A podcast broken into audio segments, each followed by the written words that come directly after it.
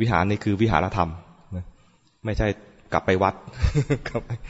มันมีเรื่องเล่าว่า มีคุณยายคนหนึ่งไปวัด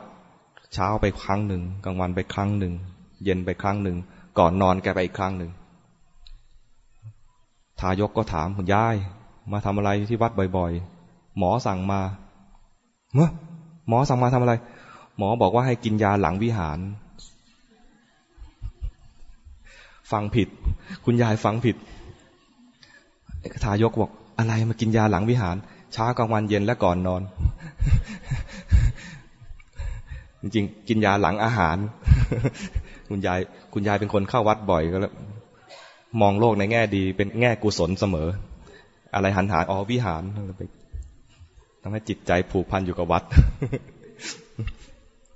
ไม่ใช่อย่างนั้นนะ ของเราก็ไม่ใช่อย่างนั้นนะ ให้กลับวิหารบ่อยๆ ไม่ใช่ว่าเข้าวิหารไปวัดบ่อยๆ ไม่ใช่อย่างนั้น หาวิหารธรรมให้ได้ ในจิตตัวเองนะ จิตตัวเองเนี่ยต้องหาวิหารธรรมคือหาที่อยู่ให้ได้สำหรับอาตมาใช้กาย เวลาจะจะให้มีความรู้สึกว่ากำลังรู้สึกตัว คือกลับมาดูว่ากายนี้กำลังเคลื่อนไหว หรือกำลังอยู่ในอิริยาบถแบบไหน ถ้านั่งอยู่เฉยๆก็เห็นมันกำลังกระเพื่อมกายเนี่ยนั่งเฉยๆนะนะมันไม่นิ่งจริงหรอกมันจะกระเพื่อมนะเพราะมีการหายใจ มันแสดงให้ชัดเลยว่า มันไม่มีนิ่งเลย จะถูกภาวะบีบคั้น ให้มันเคลื่อนไปเคลื่อนมา มองในแง่นี้ก็กลายว่าเห็นทุกขลักษณะ ถ้ามาอยู่เฉยๆไม่ได้มองทุกขลักษณะ แค่มองเฉยๆเลยนะก็ได้แค่กลับวิหาร กลับวิหารคือกลับที่อยู่ แล้วพอมันเผลอไป เพราะโลกเนี่ยน่าสนใจมากเลย